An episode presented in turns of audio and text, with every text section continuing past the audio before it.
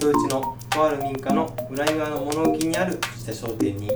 毎回さまざまなゲストを迎えてナビゲーターの藤田樹とえー、今和秀がお送りする裏側ジョセット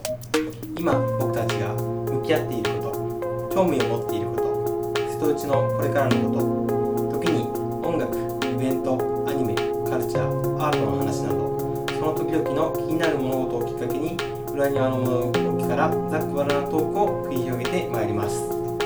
今回のゲストにはえーエレクエレクトロニックミュージックを制作されているアーティスト大江津こと渡辺正郎さんです今日はよろしくお願いしますお願いしますいやいいですね、はいじゃあまあまずは、えー、浅室さんから簡単に自己紹介をお願いいたします。はい、えっ、と香川県で今主に音楽を作ったり映像を作ったりして、えーアート活動なんかをしております渡辺正三郎で、えーアーティストネームがオーウェッツという名前で最近はやらせていただいておりますよろしくお願いしますよろしくお願いしますます。いやーめちゃくちゃかっこいいありがとうございますなんか雰囲気が全然違くてはいまあですこん今回は、はいえー、とちょっと僕が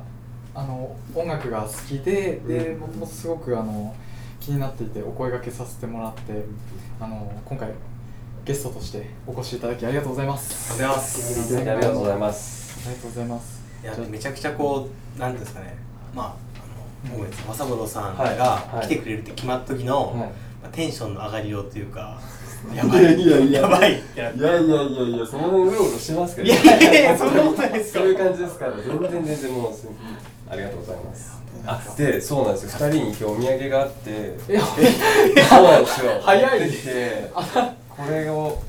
これちょっとえほん2人にえ昔いいん出ですしかた LP なんですけどマジですかおお。よかったら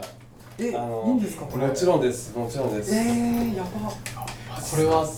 ちょっよとちょっとろしくお願いしますえっ、とじあゃれじゃないで最すか。初に紹はい介していいですか、あどうぞどうぞどう和ぞ三郎さんがもともと渡辺和三郎さんではい作られていたはい LP レコーそうですねドはいレコードですねそうはいレコこちらードがでタイトルがサイクリンサイクリングですねうわーちょっとなんかほえーっすいこませりん系のーゆっくりしたあのあれなんですけど僕あの Apple Music で聴いてますあ本当ですかありがとうございますなんかえあんまりちょっとあの保存状態ー、いやいやいやいやいややいいやや在庫があんまりあれだったんであれなんですけどちょっとまあまああのもし飾ってあーすいませんありがとうございます1週間ぐらい飾っておいてこくだれあさいのさ写真撮影でもぜひちょあっ本当とですかあやらせていただきますんでこれあれじゃないですか今度あの10月9日に、はいあのうちでイベントをするんですけど、はいコンさんその時にあの音楽かけるってえいいですか持ってきておーじゃあちょっとかけさせていただきますこのジャケットもかっこいいめですちよゃねくちゃかっこいいんですよねそれが山口一郎さんっていうそあーの人も香川ので絵を描いてる方で大体大体というか結構お願いすることが多くて、うん、うんそうですよねあの和三郎さんのあのジャケットは大体、うんあれですかねあの山口さんが結構多い、そうですすねアルバムは今のところ2つともそうで、うんシングルもタイミングあった時はおああな願るいほしてどますね、結構ちょっと前々からつながってって感じえーとねこう僕も山口さんも香川来てからなんで、まあ言って6年7年あーぐらいかな10年は経ってないと思いますねはいそうか、えーへーなんかすごいめちゃくちゃ嬉しいですいやとんでもないですありがとうございます初 LP ですああ、いいで本当すね。すいませんなんかいやいやいやすみませんなんか大きくて申し訳ないですけいどやなんか本当ちょっとこちらに一旦置かせていただきますね。いやもうもう全然ですはいしょっぱなちょっと驚きすぎて 考ねえ ちょっとあの質問忘れそうですいやいやいやいやえてたこうんと。あじゃああのいろいろ、はいじゃあお話を、はいじゃあ伺ってまいりたいと思いおま願いすし。ますじゃあちょっと最初にやっぱり一番お伺いしたかったのがこの音楽を始められた経緯ですね。まあきっかけとか、えー教えていただきたいなと思います。一番初めですか一そう番ですね初めがね小学生ぐらいの時にピアノを親に習わされててへえで僕はその時バスケットもやってて、あ、そうだったんですね。でバスケットが楽しくてあんまり自分からそんな積極的じゃなかったんですが結局34年ぐらいやっててあの僕も実 は小学校の時バスケとピアノやってました えそうですか一緒ですねで僕もどっちかというとその時はバスケとかそうっすよね、はい男の子のその小学生時代なんか動き回ってたりじゃなないですんか、かあー気持ちがすごいわかりますそうなんですよそれで、まあ、一応やっていたものの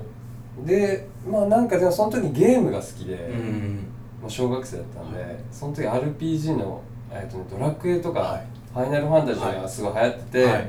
でそれゲーム音楽を作りたいなと思ってへーピアノで作曲を始めたのが最初です、ええー、ーそうなんですねそれは小学校のそうですね小学校へえもうその頃からでなんかその、はい家にあったピアノがなんか不思議で、フロッピーってね昔こういうあーありましデたータが入る、はいはいで自動演奏ができるピアノでおそれでなんかねレコーディングできたんですよ自分が弾いたやつが勝手に弾いてくれるみたいなが楽しくてそへーれで作曲してましたえー、すごいですねーそんなことになるんですねこう子供の頃にそうなんもですでよも実際そのやっぱ作曲もともとじゃあピアノも結構、なんでしょう弾く練習だけじゃなくて、うん作曲の方法とかも教えてもいや全然適当ですらってあじゃあもうあれですか楽譜もすごい苦手だった しそうなんで覚えすねみ見て弾けなくて覚え全部覚えてるみたいなえー、えそうなんですか、はい全然全然わかんないこの直結が無理ですね脳脳あーへなるのほどアンプでもアンプも難しそうな感じがああいやまあそうですねそのひ弾く課題曲だけ覚えたりしてましあーへえちょっとわかりますたはいあ分かるんです なんかかすごい好きな曲はめっちゃ練習するんですけど、はいはいそれ以外は結構練習しなかったりへあーそうなんですねそうなんですそれがはい、まあその後はもうんう普通というか要は中学生高校生とうん友達とバンドをやったりみたいな延長ですえじゃあもともとバンドされてたんですねうんその時はギターですかえっ、とね高校生の時ぐらいにはそうですねギターとかハマっておやってましたね高校の時にギターやギターやってましたねやってたんですかうん、えー、そうなんだ、うんへでそれでうんえっ、とまあ多分バンドされてたんで、んその時にこう音楽の方向性としては結構うんバンドっぽい感じのところに、えーその頃何やってたかなでもねちょっとおかしかったんでえーどんなえ音っ楽とねですか僕はねレゲエの、はいしかもダブっていうねジャンルがあって、はいレゲエでも、なんだろうちょっと音響系っていうか、えなんか普通のああいうだレゲエも好きだったんですけど、まあ変な音楽をややってまししたねその頃からもうなんかずっとディレイって言ってこうエあフーェエフェクターがあるんですけど、はい要は反復する、んあって言ったらずっとああああみたいな、うんそれを淡々といじってる曲とかあります、えー、そうなんですね。ねもうねちょっとねやばかったですねと同時に 藤井フミヤとかも聞いてました普通にはあいー流行りの普通のはいはいじゃあ、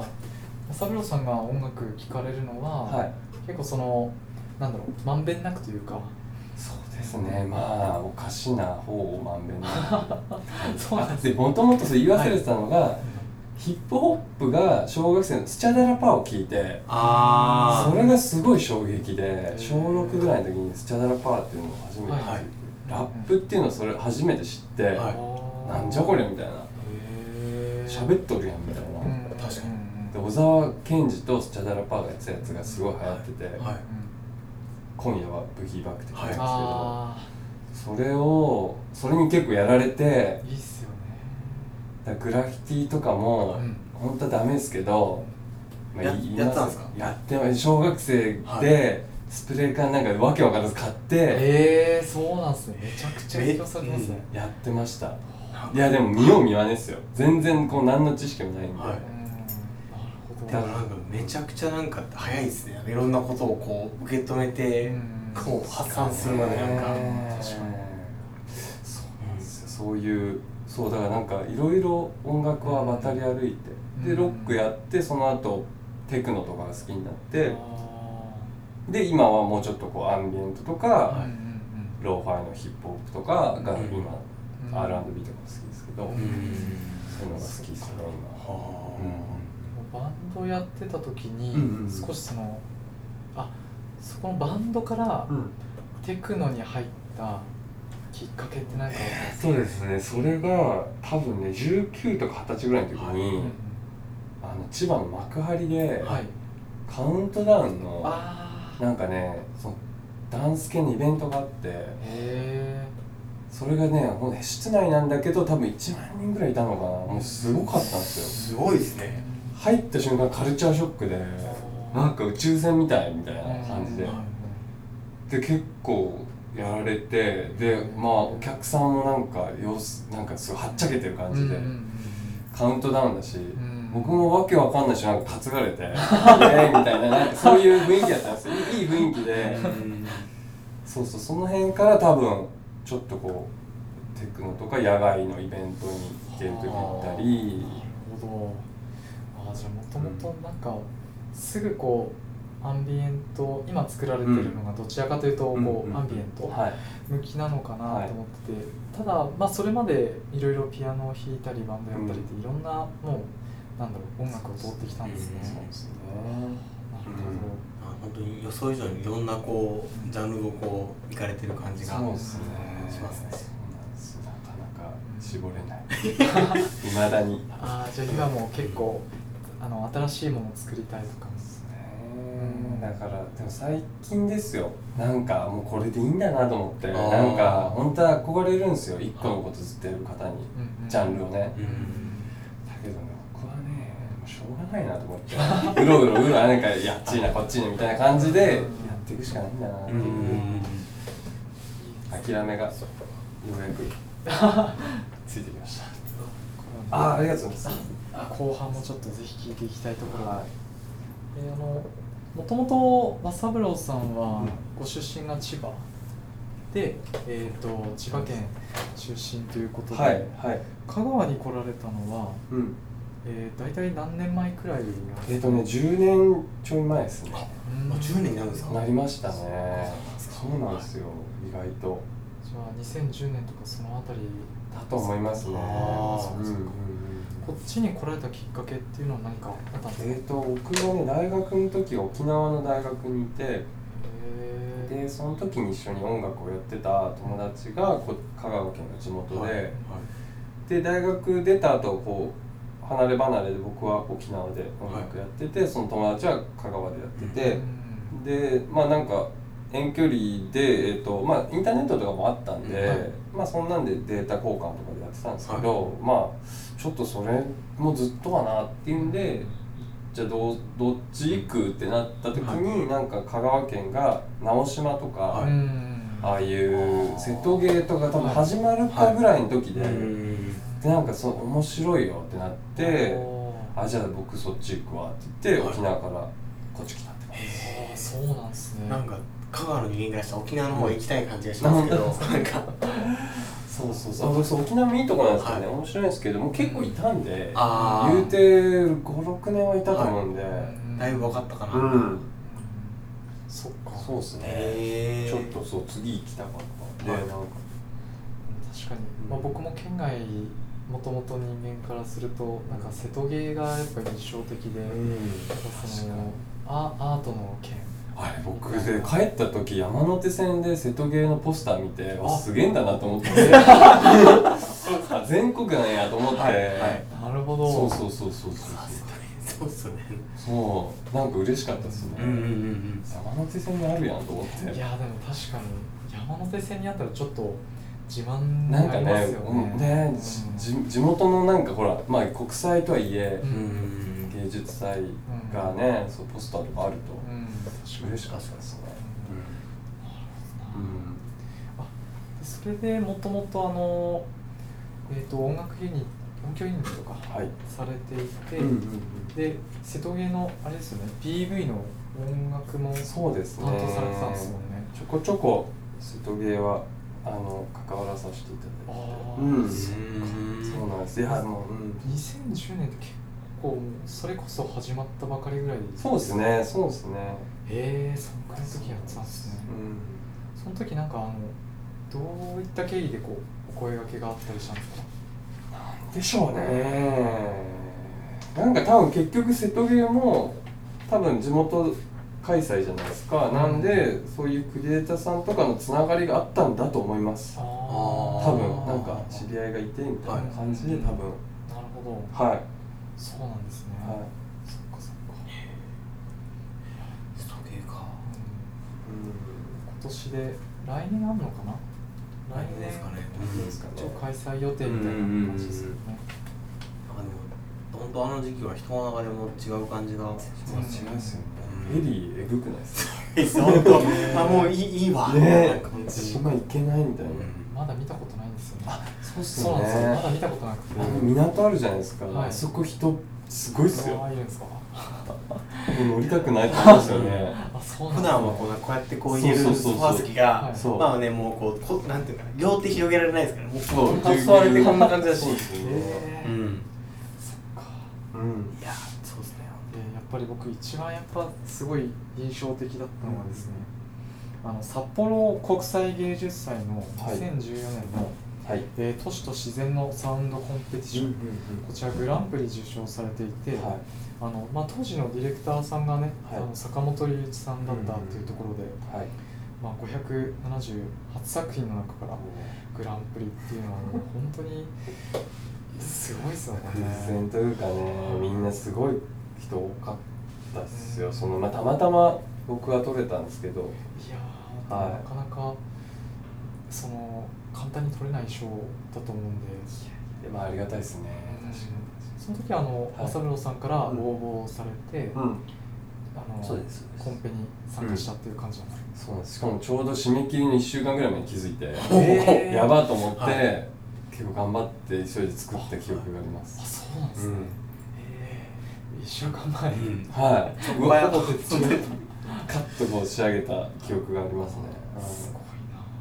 この時はどういった感じの作品だったんですかこの時はもう本当その都市と自然だったんで、えー、とかなり抽象的なもうめアンビエント作品ですね、うんでなんか、えー、と条件条件っていうか多分駅の通路とかでかかる、えー、とサウンドロゴが多分作ってっていうお題だったんですよそのサウンドロゴ何十秒かでなんかポーンみたいな、うんあるじゃないですかあれを作ってっていうお題とそれに付随する、えー、とちょっと長めの曲を作るっていうんで。うんうんそうっすでそうんでなんか北海道だったんでトンコリっていう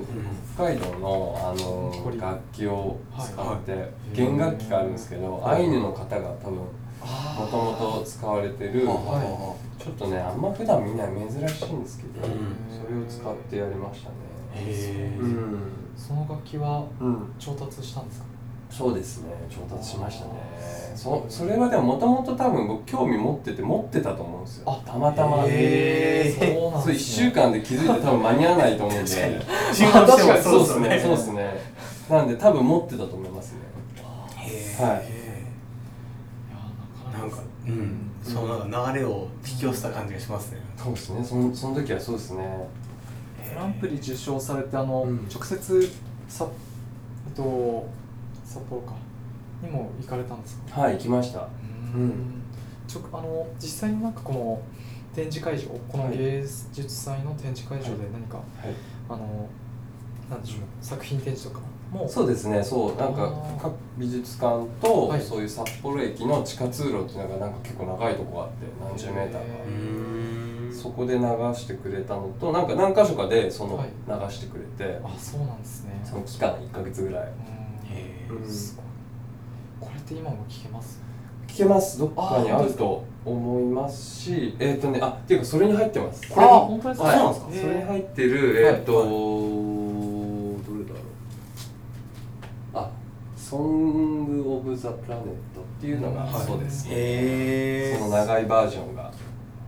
それプでラネすねはットいなんかふふわっとしたちょっと宇宙っぽい曲ですね、へーはいこ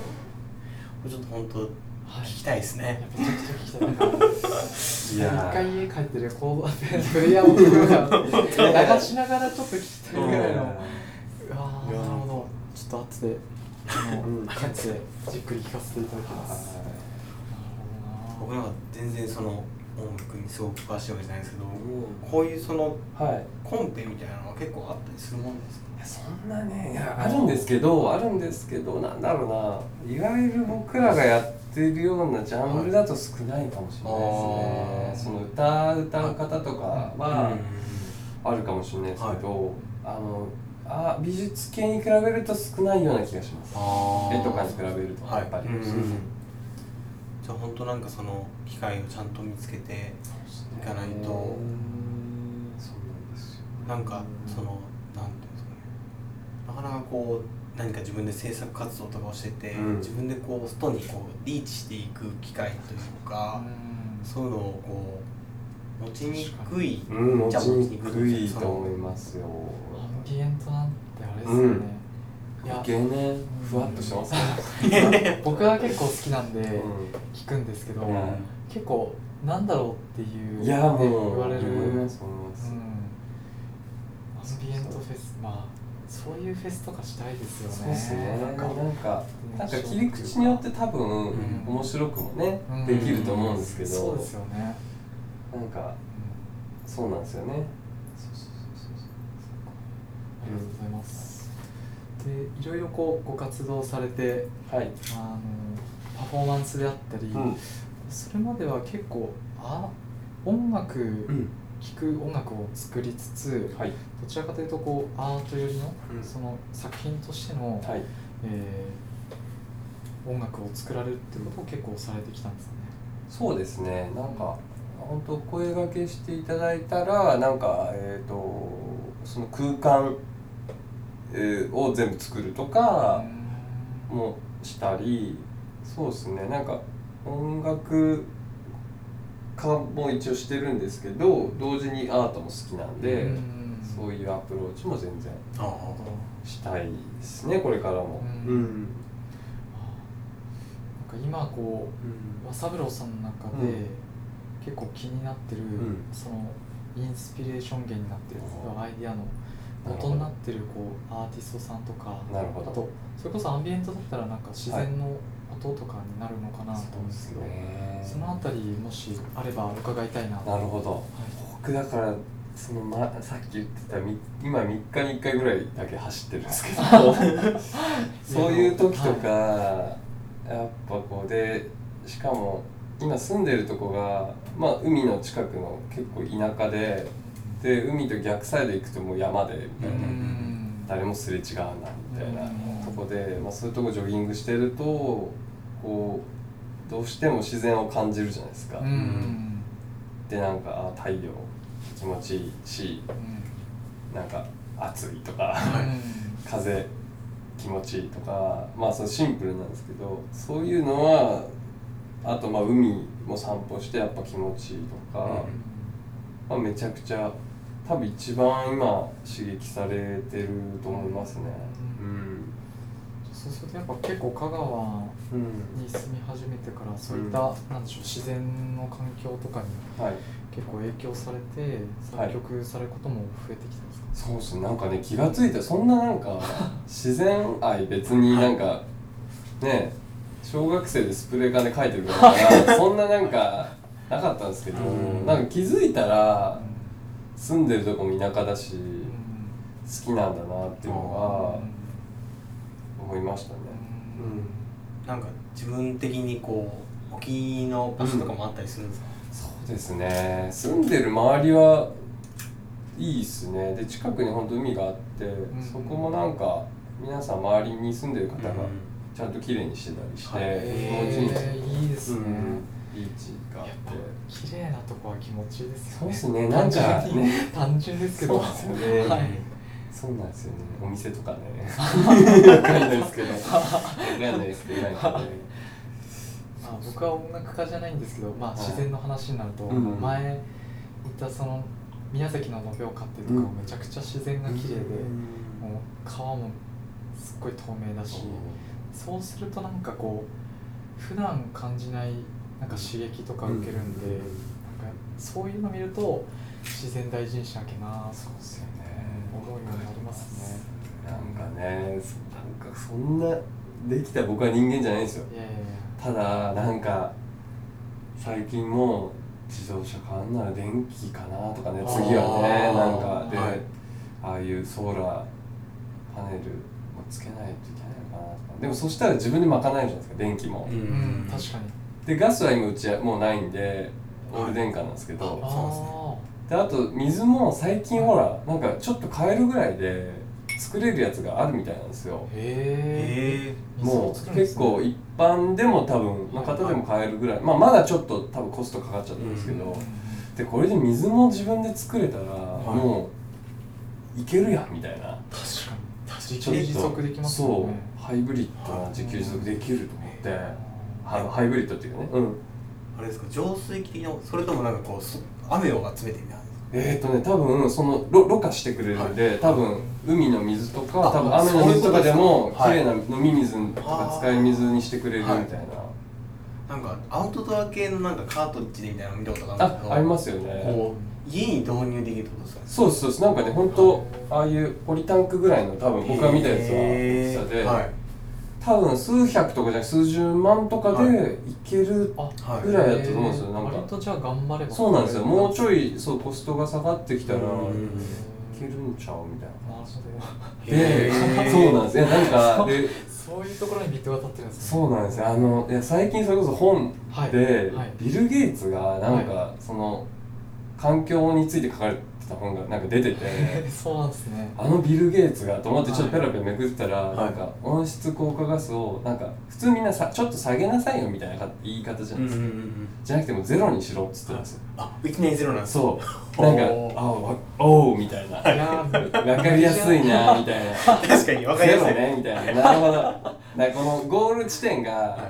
すごい分かりやすかったんです僕にとって、うんもうあゼロ確パかーでいいんちゃうみたいな、はいビル・ゲイツの言い方は。うん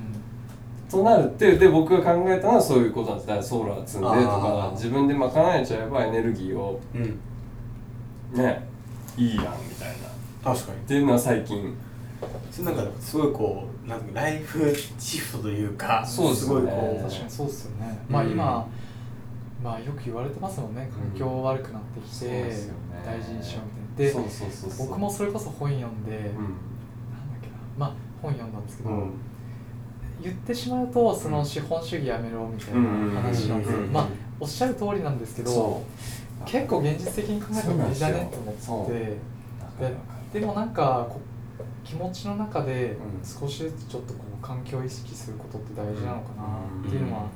最近ちょ若干思い始めてますねるなんかこう、うんそうそうなんですよなんか僕もなんかむ頑張っていこうって感じじゃなくて、うんなんかワンツースリーぐらいでいけたらっていうノリです、うん全然なんか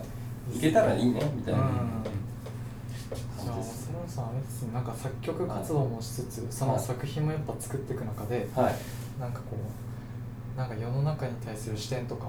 あなんかこうあ僕ね僕のね音楽とかねマジ意味ないんすよねえー、そうっすかマジでっていねうのはなんかどうメいうッセージとかもねすごく考えてた時もああるんですけど、はい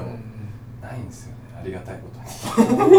そうなんんですかなかもうそれでいいかなと思って最近あなんだかからあまりなんかその説明をせずそうまあ、それがありのままのそ音うな楽んとかしてそうっすねあーなんかコンセなんかは曲によっては物語みたいなのがあるやつもあるんですけうどんなんかそうなんかメッセージはね言うほどのものでなかったんですうんはいやでも逆にそれが、いなんだろういやこれも僕もあんまり詳しくないんで、うんあれなんですけど逆にアンビエンアンビエントなのかな、うん環境音楽として考えると、なんか一方的に押し付けられる音楽ではなくて、うんあのその場に馴染む音楽ああそうですちょよっねとねだから僕も確かに聴いてるとはなんていうんですかね和三郎さんの音楽かけるときはうん結構網戸にしたりするんですけいど、うん外のあの鳥の鳴き声とか、この聞き方をはい聞こえてくるんですけおしゃどれなそれとやっぱすごい合うなーって聞いてるんですあよー嬉しいっすねだからなんかそういう気分になりたい時とかはうんよく聞かせてもらって、ああでそうもなんなんかなるほどなですよなんかねいや悩んでた時もあるんですけどね、はい世に対してメッセージはい言いたい時もあるじゃないですか、あー分かんないけど ないとダメかなみたいなアあーートってほら、はい結構メッセージ性があるやつもあるじゃないですか、現代アートは特にそうですよね、うんなん自か分のスタンスというかなんか結構社会性だったりそう、まあ、あるじゃないですか、はいもうじゃあそうなんですで僕もは逆にそのないことがないことに意味があるっていうかそうですね、多分そこにもね、うん何らかしらね、うんだからなんか僕なんか音楽家っていうよりもなんかね陶芸とか彫刻作ってるみたいな気持ちなんですよこ僕の間おっしゃってましたねはい陶芸してみたいってそう、はいなんか音ではいそこ配置してって、それがなんかこう時間とともにちょっと動いていくみたいな、なんか結構イメージが強いですねあはあはいオブジェみたいオブジェなはい作品そうですねへーなんかそんなそうなんですよだからそう面白いですねああイメージで作ってることが多いですね、なんかこうなんていうんですかね音っていうこう、まあ、目には見えないものだけど、うんやっぱそのある程度の質感っていうか質量というか、ありますね文化の中どうしてもねそうはい聞くことで変わるじゃないですか音楽が流れることで空間も変はいわるし、めちゃくちゃ変わりますねそうですよねいやなんか映画の音楽じゃないですけど、うんまああのえっと僕がその最近見た、まあ、ガンダムの映う画んの、まあ、作曲家さんが作る音楽って、うまあ、その作曲さん家さんの雰囲気なんですけど、その方の音楽が入ってなかったら多分全然雰囲気違うんだろうなとか、るほどねはい同じ映画でも、そうですねだからやっぱ音楽ってなんかすごくこう趣味とかの範囲かもしれないんですけど、うんかなりその生きていく上であの重要なものなのかなと思いますね。いやなんかそう最近それを想像したのが、はいもし世のミュージシャンがもしいなかったら、はい。ちょっと色気がないなと思ったんですよ世界があーおうおうどうおうですかミ色気ュージシャンが全員消えたら世界中いやのはい僕は無理ですね。ちょっとはい。面白くないですよねままああ面白くないっていうかうんううん、んいやいや本当そうだと思いねますなん。かうんなんか僕毎日絶対聞きますもん。通勤する時も絶対聞きますし、そうもですよねうだからないっていう状況がありえないんですよ。うんえーでも全然想像できないですね。そうですよねいやその多分ご飯とか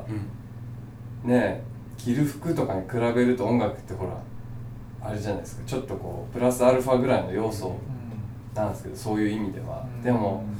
なんかそのプラスアルファない世の中ってちょっとあれかなみたいななんかううんんそいやーうそれすごい思いますそうなんですよと思って無機質になっちゃいそうですよねそうなんですよねちょっとねまあここの世界を知ってるとうんはいうんうんあーうんなんかそういうことですね音楽がないというかないそういうそのそうそうそういうメロメロディーが流れてない世界そういうことですねなんかほらテレビでキャピキャピ踊ってるアイドルがいなかったらちょっと寂しいじゃないです かなんか別に自分が好きとか嫌いとかじゃなくなんかねうんほんとそうですよねなんかねと思いますよいやこれでも話すと結構深そうですねっていうのは、まあ、ちょっと後半にもつながりそうかなとそう思でっすてねるんですけどまあ結構、まあ、こういうコロナの状況とか、まあこういう言い方もあれですけど、はい状況になって、あはい結構エンタメがはいなんか、ね、2番2番いやもちろんそうそのだ二の次ですよねみたいな天才とかある時はやはりうんうんそうなりますよねううんだけどなんですかね、うんその直接的にはい目に見えるようにはい影響を与えていくものではないと思うんですけど、はいうんうんうん一人一人のその精神的な豊かさには、そうですねうん、めちゃくちゃ大事だと思うんですよねだからまあそれも含めてアートとかあもはいえっとすごく大事一つの文化としてうんあってないと人間やっぱり生きていけないんじゃないかなっていうのは個人的に思いますね。そういう人もねうんあ結構深い話になーりますね。そうですねなんかアートって難しいですよね難しいっていうか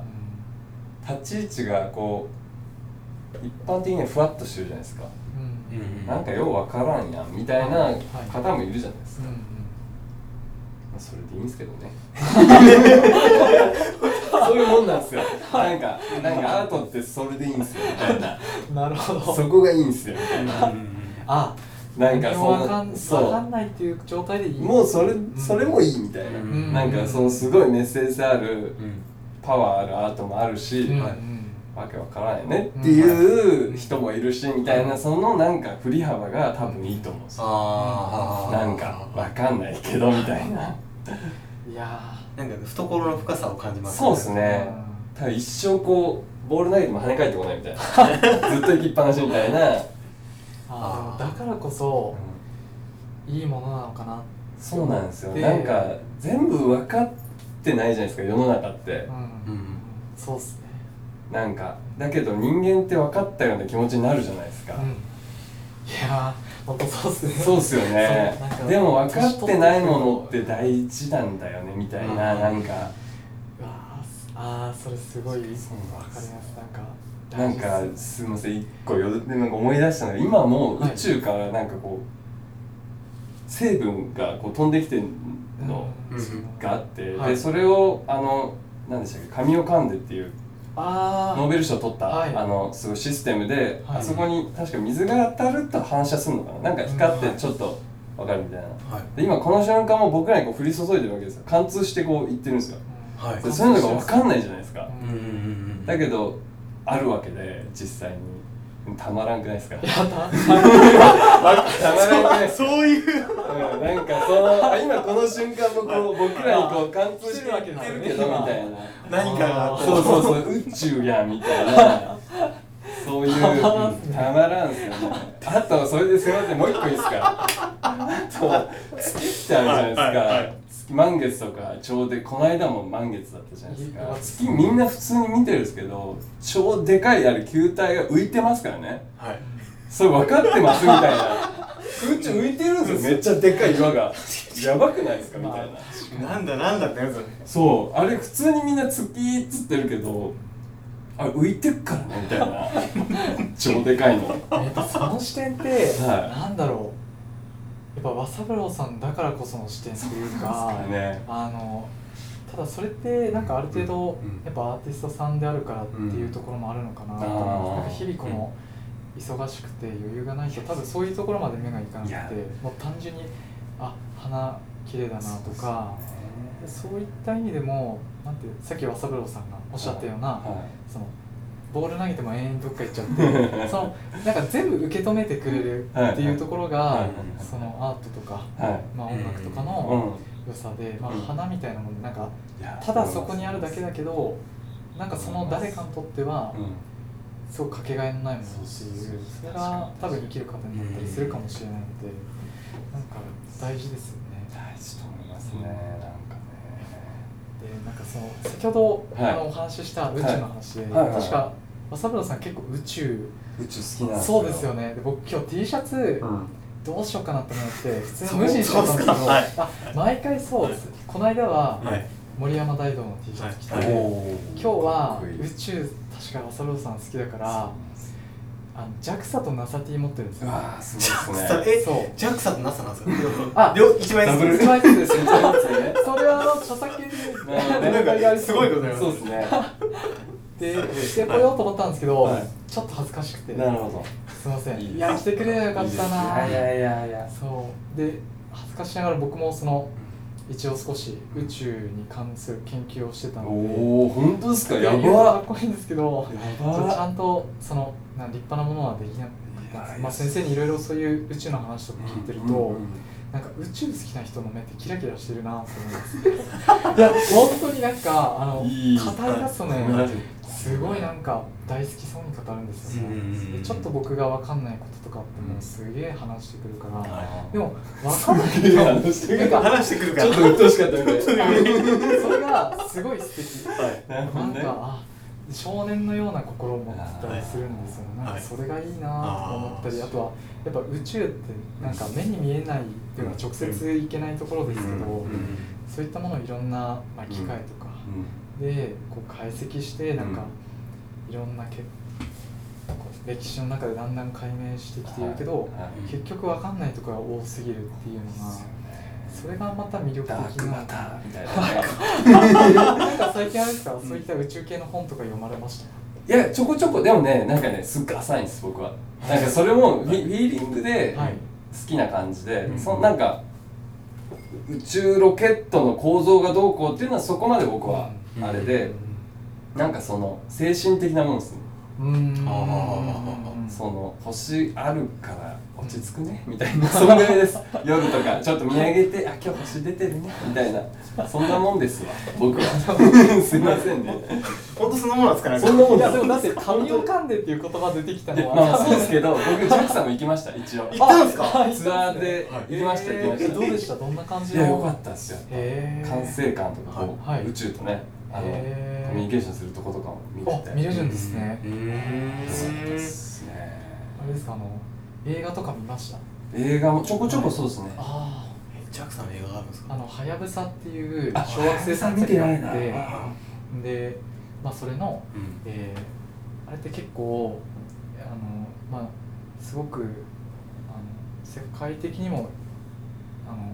有有名なというかうん結構いい成果を上げてるやつで、うんうんまあ、それの、えー、とドラマチックに描いた映画があるんめっでちすゃマジになってませんうんいやあのねあの好きなんですよコンサート好いきだやかでらも僕すいません僕いもいっす宇宙ねねや嬉しいな宇宙よりも僕宇宙のなんだろうまあえそれなん宇か宙専門でやってたんですか大学あ学校とか大学院に行ってたまたまその宇宙うえわ今宇宙なんのですかそうですねただいやすごい宇宙の出たって恥ずかしいぐらい言えないんでいやいいややいやいやいやいやそれを選択することでねねえちょっうんだかとら選択肢がだからななかったんなですよかな僕かのないんですようんやっぱそこの研究が面白くて、はいはいあのすコンピュータ理工学っていう分野にすごい強いんですよ、うんうん情報系なのかな、であの他の研究室にはないどちらかというとそのまあコンピューターを使った、まあ、高度高度な処理とかして、うん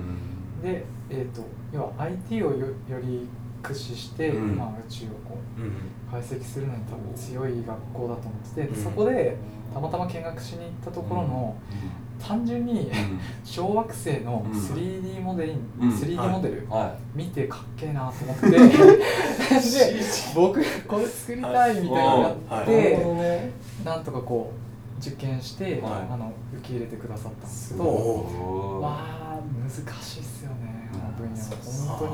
当にいろんなまあ宇宙って結局物理学であったり、はいうんそれこそその IT の、うんまあ、勉強も必要であって、うん機械機械工学とかも、ううんいろんな分野をこう集結させてやっとできるものなんで、うんはいうんや先生たちはマジですげえなって思いうんました。うんうんなんかねもうその本当ね難しいですよね。本当にあのもう僕もあのもうもう高校の時に心折れてるんでそういうのも本当に。あそうなんですね理系というかそういうあことですかのうんあのそうですねあの普通にあののり面っていうのが、うんはい高速道路とかがあの山を切り開いて、うんでその土留めする擁壁うんの設計とかやってたんですけど、まうんまたうんすすごいなんかニッチなマニアックそうっすよなねなんかあんまり聞いたことなかっうんいやもう逆 T 型擁壁って言うんですけ ど逆 T 型なんですよ逆 T 型なんですねの擁壁があって擁壁があってそれを計算するのに、は本当なんか電卓の小数点か8桁をひたすらいこすうご打いちながらそそのなんていうんですかね予備計算でレポート100枚、えでー、それが行って教育5歳以内に入ったら OK ともらって、うん本計算でまた780枚書くみたいな感えー、じのをやって、もう完全に心が折れたんですよねなんか1個でも計算間違えたら後でアウトなんですけど、えー、そのなんか要は、えー、と土砂崩れとかそういうそうリスクをまあそう回で避すすねるちゃんとこうそそうそのえっ、ー、となんていうんですかねあの応力とかそのうんなんていうんですかうねああ大玉ねってならないですよねたブーンと言ったんですよちゃん と知ったかぶりしちゃっこう土を止めつつしかもそれにはい合うようにその擁壁の厚さあったりとなかるほど鉄筋をうあのファイというかその直径でいくらのやつを入れてでここにこう薪のあの鉄筋入れてっていうのをた計算してたんですけじゃど あちょっと建築家というよりもそっちちょっともうちょっとあれですね僕土木なんですよなるほどなるはほい土木なんだけどだからそのその辺のまあその辺の土木ってあれですけどその辺の土木でそれなりにそのこんな宇宙なんて言ったら多分もう100枚どころじゃないでしょうねもど、のはあ絶そ対ういうイメージなんですねもう怖くてなんか宇宙ってあれですよね一人で研究するっていうよりもうんチームでうんやってるイメージが強かったです、うんまあ、もちろん先生ごとにあの、うんあの研究報告というか、うんあの学会に行って発表とか、はいはいそういうのをしていくんですけど、はいやっぱり JAXA とかそれこそやってる方だったんで、うんうんあのチームで、うんえー、とやってるっていう印象が強かったですね。なんかさっき不藤田さんコーヒーを入れてるとこ見るとすごい数学的だなと思ったんですよなんかまあへはー測ったりするじゃないですか、はいまあグラムとか、はいそういうことだったんですね逆逆逆 T を作ってたんですよ逆転やったべきです なんねかはいそういう見方をしました僕あは、ーそれがやっぱ根底にあってうん、なんかあ多分好きなんだと思いますよそういう細かくまあそうですね確かに藤田さん結構メモリーとか気にされますもんねメモリー気にされてますか僕い う んメモリーを気にする本当ですか温度温度やまあ大事ですからねそのまあなんていうんですかねコーヒーに関しては、まあ、いろんなやり方があると思うんですけど一個あの一つは測ることは大事だと思うんですねやっぱそうなんですねであの自分だっのて決め普段使いは普段使い僕素人はそんなんしないですもんね僕もしない袋からバーですよねまずあのあの計量カップあるじゃないですか、はいそれに入れてうん前にあ偉い軽量カップ入れなきゃ偉いです一応あれはあれだけやってるんですよ、偉いあとはもう結構あの勢いよくやっちゃってあーまあいっかみたいない ろいろあるんですもんねそうですねまあなんかでもそのわかまあ何でもそうだと思うんですけど、こううんなんていうんですかねコーヒーって、まあ、いくつかやっぱ味を決める要素があって、うんこうそれがじゃあ5つあったとするじゃないですか、はいこうで何がこうどう味変わるのかっていうのを1個ずつ試していくんですよね、そうですね4つ固めて1個変えるっていうのを伝え本て当てだやっていくとあなんか6つの要素が出てきたみたいなへー感じでこうひたすらこうなんか樹形図みたいな感じでこう選択肢が増えていくるろみいたいろなこうパターンをでそれで、まあ、組んでいくみたいな感じなんですけどそのためには要素を固定しないといけないから僕なるはほど測るねっていそううか一緒の条件にしないとダメってことですよねなんかラーメンとかうまいの作るじゃないですかあでもかき氷すごく得意あ本当ですかはい僕のかけ声はうまいんですよマジっすかうんあのうまい ですよ ちょっ今度とじゃあうん夏ぜひそうっすねはいあのどこかでそうですねちょっとそのなんていうんですかねはいせっかくならもうちょっと僕、んあの前半が押してたんですけどだいぶ押してきちゃってあの結構もうちょっと聞きたいんですけど、はいどうぞどうぞあの今だからすごくなんていうかな宇宙の話とはかいうん言ったけど、なんかそのなんていうんですかねこう朝黒さんがだからはい10年前に、んえー、と香川に来て、うんうんでそのなんていうんですかね、まあ、最初はその沖縄と香川にいてはいでそれぞれこうかあの制作してる方が一緒になっててであのストゲーのはいあの PV の音楽とか、うんんあとはあの、ね、札幌国際技術う祭んとかがあって、うんで最近のこう、うん香川での活動っていうなるかほど瀬戸内の活動は、こうはいどういったことをされてるのかっていうのをもうちょっとだけ聞いてもいいなでるすほかどもちろんです僕最近だとだから丸亀だとねその家具屋さんのコネクトさんとかの映像を一緒に作ったりとか音楽作ったりとかそうですねコネクトさん他にはなんかイベントもやらせてもらったりしてそーの北欧の家具とはい北欧の音楽を一緒にこうミックスするみたいなはいトークイベントみたいなのやってすごい面白くて。う面白かったですよ、うんそうコネクトさんとやったりあとそれ丸亀はえっ、とあそうそれこそまだちょっと着地するかわかんないですけどミモカさんで、はい稲熊源一郎美術館の横にあるカフェの、えー、と30周年の今映像のう音ん楽を作らさせていただいてるたり、そうなんですよ丸亀はねいろいろお世話になってありがとう ございます。えーマジで一緒ありがとうご藤ざ田さん、スポンサーんいにやいや本当あのお世話になってあとかそうですね結構だから地元で香川県でみんなこうあの感覚の合う方と仲良くさせていただいてますねそのや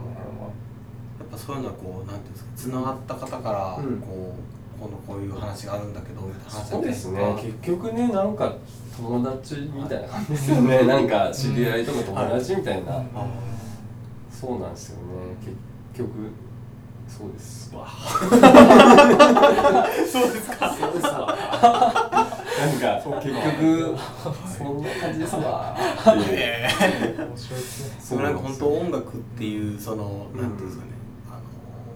キーワードというかそのはい朝倉さんができることを通じて、はいいはいろんな人とこう関係を持ってでなんかなんていうんですかねやっぱりこう僕らの周りの、うんその出来事にも朝倉さんの音楽があったりとかして、あーんりがとうございますちょっとこうなんていうかなやっぱりこう面白い空間というか面白い企画とか、うんこうなんか僕はこの、まあ、ストレッチとかこのエリアが良くなってる感じがやっぱりああ本し当まですすねかなんか藤田さん来てどのぐらいですっけ戻ってきて僕は帰ってきて、はいえーと一応去年の4月に帰ってきたはい感じに、じゃあ1年ちょい、はい、ちょっとですねはいいい感じになってますか、うんなんかやっぱ全然見えなか見えなかった、あの層というか、うんこんな方々もいるんだとか、うんでそういう方々の活動が実際に街の中のどこで見えるみたいなのが分かってきて、なんか面白いですね最近なんかこんなにもその地域のレイヤーはこうなんていうのかなたくさんの層が重なってるんだっていうのをこのねそうですよねさあ最近だと、はい町のしゅうれさんはい、うんの、えー、と一緒に今やってるのがえー、なんだっけ工芸ウィークっていうのがはい今度あるんですよ、はい浜松工芸ウィーク、うんはいそれのもうちょこちょこ僕裏方ですけどお手伝いさせていただいて、はいまあ、SNS 用はいの動画だったり、はい今度のキックオフイベントがあるんですけど、はいそれを撮ったりとかあとシューレさんはシューレさんが10周年の時に CD を作って、はいその時に3アーティストはい僕含め、えーあとピアニストの方2人はいと一緒にコンピレーションの CD を作ったりへーっていうのをやらせていただいてますね。シューレさんの結構つながりがあるんですね、そうですね、なんか仲良くさせていただいてて、すごいっすなんかだねちょっともう僕の家庭テンション上がってるんですけどあの、 うんストゲーの PV もやってミモコともやってて、シューレさんともやってて、うんなんかもうこのなんていうんですかね香川のそのまああるその町の文化面をこはいう全部抑えてってるう感んじいがやいやいやいやいやいやそういでやうんいやいやいやいやちょっとやばいいやまあありがたいですねありがたいんですけやっぱどろんな方にやっぱこのうん聞いてほしいなやっうんぱ思いますね、まあ、もうすでに結構ご存知の方多いと思うんですけどやっぱあの大変はい すいませんすいませんはいじゃあ本音が出ちゃったあらららそのあたりの話そはうぜですひね後半ではい聞かせていただければよと、ろいしくお願いいたしますや気づいたら50分ぐらい経ってたんですね いやでもめちゃくちゃ面白くてちょっとあの後半は、えー主にそのお作曲、まあ、音楽家としてのところを、